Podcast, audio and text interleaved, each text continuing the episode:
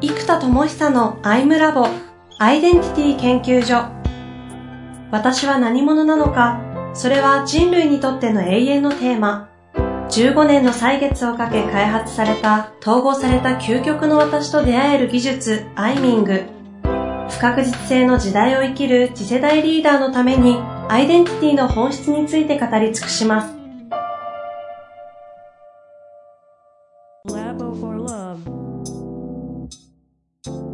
こんにちは、遠藤和樹です。生田智久のアイムラボアイデンティティ研究所。生田さん、本日もよろしくお願いいたします。はい、よろしくお願いいたします。さあ、今日も始まりましたが、はい、えー、今回は、なぜ、うん、なぜ、うん、なぜを問うという回ですけれども。そうですね。えー、っと、まあ、よくプレゼンテーションとかで言われるのは、こう、why, how, what と、まあ、リーダーシップもそうですね、はい。なぜを語ることがとにかく大事なんだと。うんで、これ大きく理由が2つあってですね、まず1個目は自分自身の軸の強さが決まると。うんうん、つまりなぜこれやるかというと、いや僕にはこういう理由があるからだっていうのが明確だと、エネルギーがやっぱりむちゃくちゃ出るのと、うんうん、基本プロフェッショナルって何やっても大変なので、うん、大変な時になぜやるかっていうと、いやだってこんな未来作りたいじゃんとか、原体験で、いやこんな過去があったから絶対これ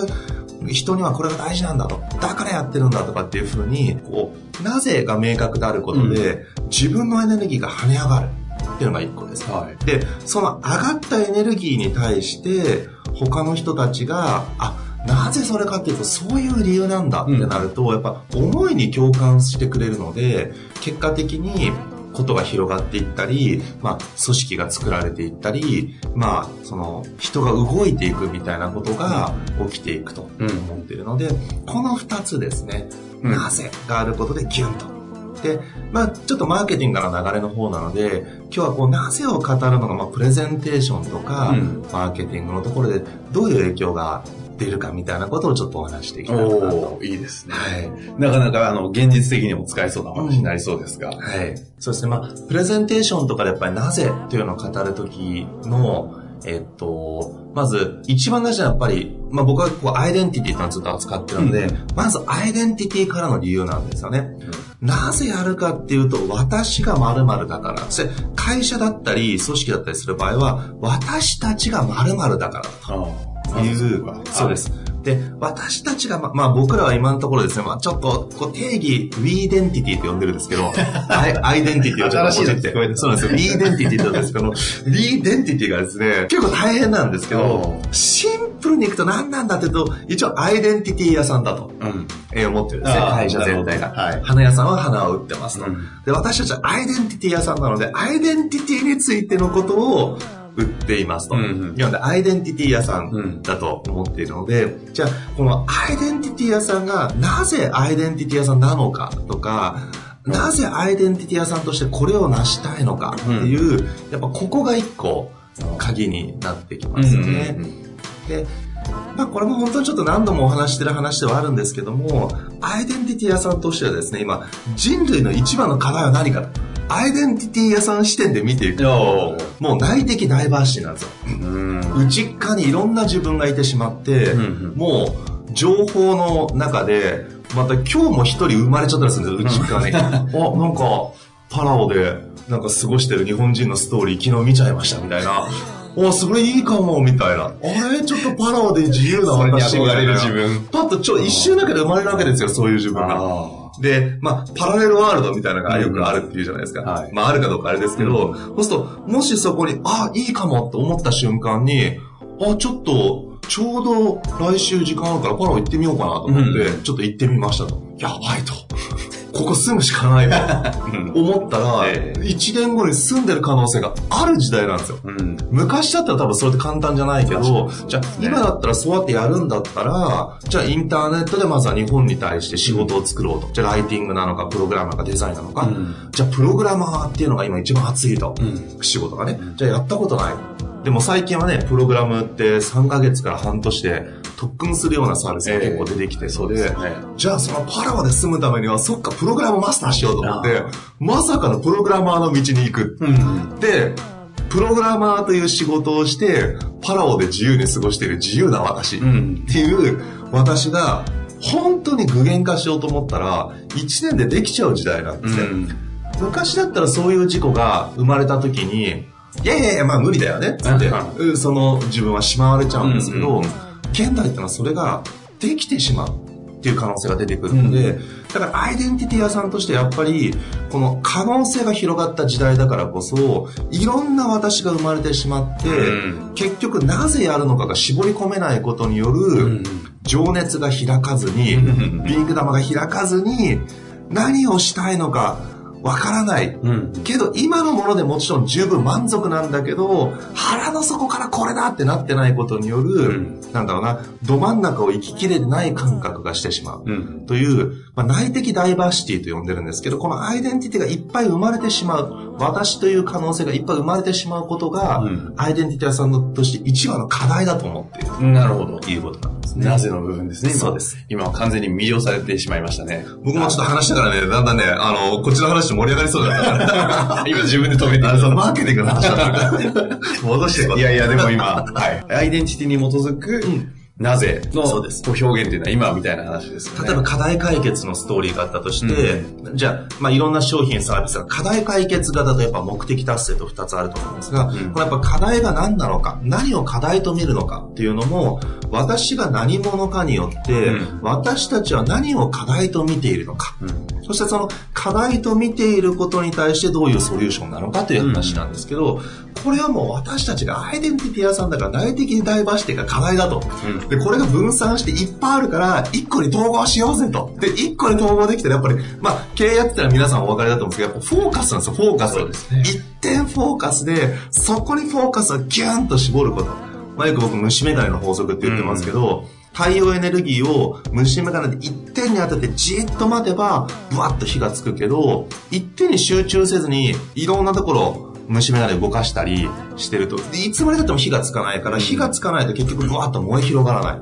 ので、えっと、この臨界点を起こすかどうかは、うんやっぱりフォーカスして火がつくまでギューッと我慢し続けることなんですよね。で、それができるかどうかは、アイデンティティにおいては、内的ダイバーシティいっぱい出てきてしまうから、それを一点にキューンと統合して、うんそこにフォーカスしたことで、事故が爆発的なエネルギーを持ってブワンと出現していくと。これこそが、もうアイデンティティ屋さんとしての社会の課題であり、うんクリアされた未来は、いかに人が本当の自分らしく、内なる花火玉をですね、 being 玉をこうブワーンと上げて、どんだけパフォーマンスを発揮して生きてるのかと。うんもうこれはやばいというのが、あの、アイデンティティ屋さんとしての、あの、ワンポイントなんです。ワンポイント。ワンポイントなんです。なるほど。もうほとんどなんか言葉にしなくても皆さん伝わったんじゃないかなって気もしてしまうんですけれども、そこがなぜ、アイデンティティに基づくなぜの重要性そうですね。ちなみにですよ、これこの話の延長で言えば愚問なのはわかるんですけども、あえてお聞きするんですが、は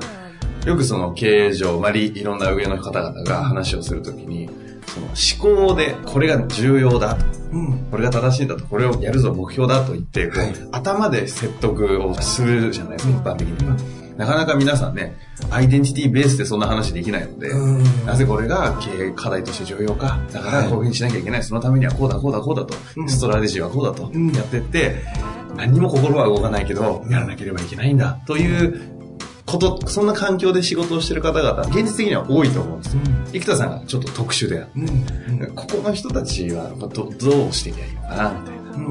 んえっ、と、ここアプローチが何個かあってですね。まずその、リーダーにアプローチをする場合であれば、やっぱりリーダーの方と統合するというアプローチが一番鍵なので、うですよねソリューションとしては多分アイミングというマンツーマンセッションでやった方がいいですね。で、今度、メンバーの皆さんからしたときに、じゃあ、その状況だと、うん例えばその状況でエネルギーが上がる人もいればその状況で下がってしまう自分がいるわけですよ。そうか、上がる人もいるもん。そうです、そうです。ああ、だからそれ、それをあ頭がクリアで分かったから、じゃあその戦略やります。いいね、その戦略と思う人もいるんわけなので、じゃあ、なぜ下がってるのかということに対して葛藤が存在しているので、そこを統合してあげれば、問題ない。意外と、そうです環境下で、まあ、フォロワーの方にフォーカスしても上がることはあるんですよ。えっ、と、環境ももちろんすごい大事なんですよ。うん。大事なんですけど、統合という概念を扱うときに一番熱いのが、大きいカットが出現する空間の方が、あつまりうん。融合した時のエネルギーがバコーンって跳ね上がるので、距離が離れてるものの2つが合わさった時に大きな統合エネルギーが爆発するんですね。うんうん。なので、距離が小さいもの、分離の距離が小さいものだと、まあ、拍手がね、1センチが離れたりとか、でっかい拍手しようとまあ、結構京都でした。結構京都でしたけど。で、これもっと、今1センチだからギリギリで、今ねの最大限の間を1センチにした状態ですけどもでもこれはもっとね、でっかくすると、ちょっとマイクうるさいからあれから、手を離して、ってやると、はいまあ、大きい音が出るわけですよね。なので、この葛藤が大きければ統合さえすればいいので、むしろ大きな葛藤を出現させることこそが、あ。統合においては、あ統合が分かってきたら、統合ができるようになってくると、むしろ一番インパクトをもたらすことだってことが分かってくるので、はい。じゃあ雑なマネジメント、ちょっと過酷な労働環境とかに追いやられて葛藤の渦の中にいる方は、逆にアイミングとか受けると熱いわけですね。そうですね。そこでバーンと統合された時に、まあ、その会社で続けるか続けないかももちろんあるんですけども、おそらくですね、いや、そんなに過酷だったら言ってしまえばやめればいいじゃんって話なわけですよ。ん。自分で独立すればいいじゃんってなった時に、いやいや、独立は難しいでしょ、みたいになったり、じゃあ別に転職すればいいじゃんっていやいや、長年培ってきた技術が、とか、いろいろあるわけですよ。うん。もうじゃあ続ければいいじゃんって言うと、いや、でもさ、この環境きついよね、みたいな。えじゃあきついんだったら、じゃあ他転職したら？え、でもさ、えじゃあどうするの？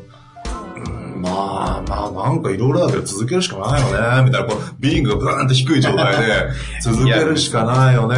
みたいな感じでやるから、やるからきついんですよ。ああ、確かにその状況ですよね。はいで起きてるからね。はい。だからもうここをダーンと統合しちゃえばいいですよ、統合。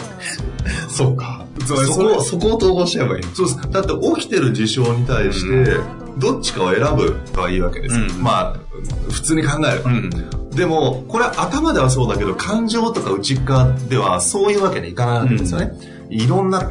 関係性があったり、いや家族のことがあったり、いろんなことがあるので、いや、そんな単純じゃないよってことなんです。で、葛藤っていうのは実はそんな単純ではなくて、うん何か一個の葛藤があるということは、いや、例えば家族を食わせなければいけないんだと思ってる。でも、もしかすると家族からしたら、いやいや、あなたがね、会社でストレス感じてね、お家に帰ってきて、いつもね、機嫌が悪いでしょと。そっちの方がストレスなのみたいな。だったら、お給料半分になっていいから、私パートするから、むしろ、そっちで楽しい方がいいんだけど、みたいな、思ってる可能性があるわけですよ。でも、ここに気づいてないのは、もしかしたら聞くのが苦手ってあるかもしれないですね。だそしたら、自分が責任を負いすぎて、人に話を聞かない。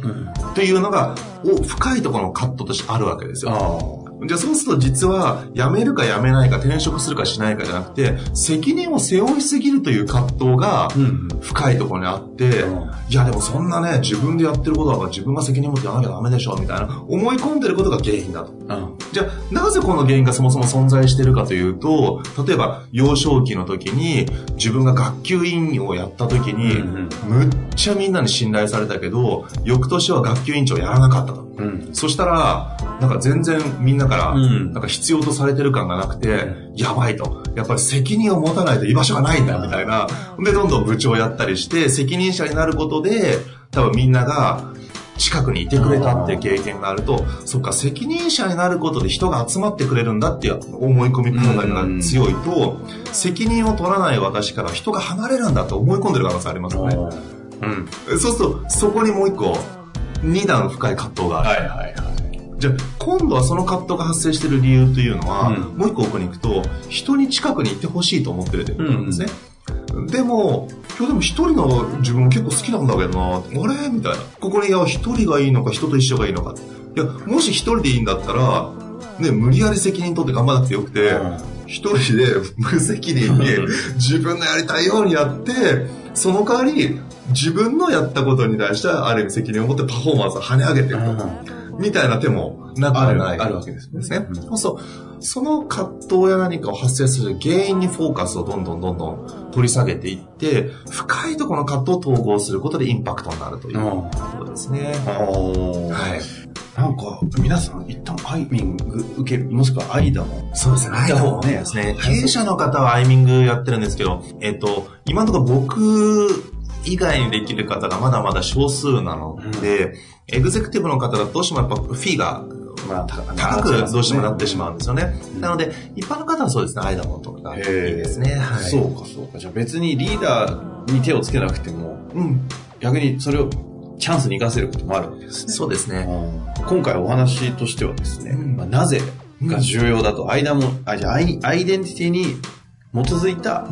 なぜ、はい、を問うことで、自分自身のビーングも上がるし、その結果相手にもちゃんと共感もされる、伝わるというお話だったんですけど、この件に関してちょっと他になんか補足というかありますね？えっ、と、結局ですね、はい、えっ、と、自分がなぜそれをするのかを語ってる時に、ビーイングが上がるかどうかが、もう本当に決定材料だと思っているので、うんうん、なぜ、まあ、マーケティングの話だなぜこの価格なんだなぜこの戦略なんだなぜこのソリューションなんだ、うん、例えば、ウェブはなぜこの形なんだ？とか、なぜブログを書くかっていうとね、例えば、いや、ブログいっぱい書いとくといつかマーケティングになって結果が出るかもね、ぐらいのエネルギーだったら書かない方がいいんですよ。うん、多分、効果ないんですよ、そのやり方、うん、いやいや、だってさ、こんな、なんかやり方してるのって伝わんないじゃん、みたいな。で、かといって体系化しようとしたら、時間かかって伝わんないから、なんか、リアルタイムでよくわけわかんないけど、こんなことしてますっていうのが伝わった方が、そのなんか、物語を一緒に共有できるから、そっちの方が熱いじゃん、みたいなので、あ、それいいね、みたいな感じで、こう、ぐんと上がるかどうか。で、今度上がったビングに対しては力が追っつく必要があるんですよね。つまり、エネルギー上がったんだけど、文章力が低い状態だと結局結果が出ないので、上がったエネルギーを満たすクオリティの力をちゃんと磨くっていうのが鍵ですね。でもそれがセットになったら、エネルギーによって、まあ、ぐーっと力も磨かれていって、まあ、ビーングとロールなんですけど、ビーングかけるロールでスコーンといくと最大パフォーマンスのですね。あの、最後にちょっとお聞きしたいんですけど、これ感覚の話で終わってしまうのかなと思いつつ、ビーングが上がったって、もう、私はね、生田さんを目の前にしてるからよくわかるんですけども、どうやってこう自分のビーングの上がり下がりをってこう捉えてるというか、完全に身体感覚ですね。呼吸感覚と身体感覚。まあ、身体感覚の中の呼吸感覚なんですけど、この呼吸と身体感覚のこの二つを感じております。なので、内からブーンと呼吸が通るかっていうのと、うん、あとやっぱり胸とか顔とかいろんなところにこう身体感覚が発生するんですよね。うん、で、実はやっぱ今日とかこうバーンとできらない理由は、ちょ、ここのとこ僕はあれなんですよね、睡眠時間が1日5時間ぐらいで、ブワーっと作業をやってきてるので、やっぱちょっと目の周りの重さ、重さというかちょっとシュパシュパ感というか、やっぱあるんですよ。で、後頭部がいつももっとクリアなのに、ちょっとね、